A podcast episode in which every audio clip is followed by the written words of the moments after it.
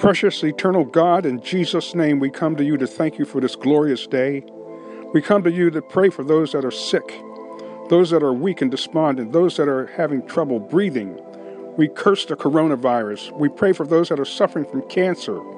We ask you in Jesus' name that the blood of Jesus Christ that was shed on Calvary, the healing blood, would flow through their bodies, that you would bring forth deliverance. Some have not rested well at all last night for weeks.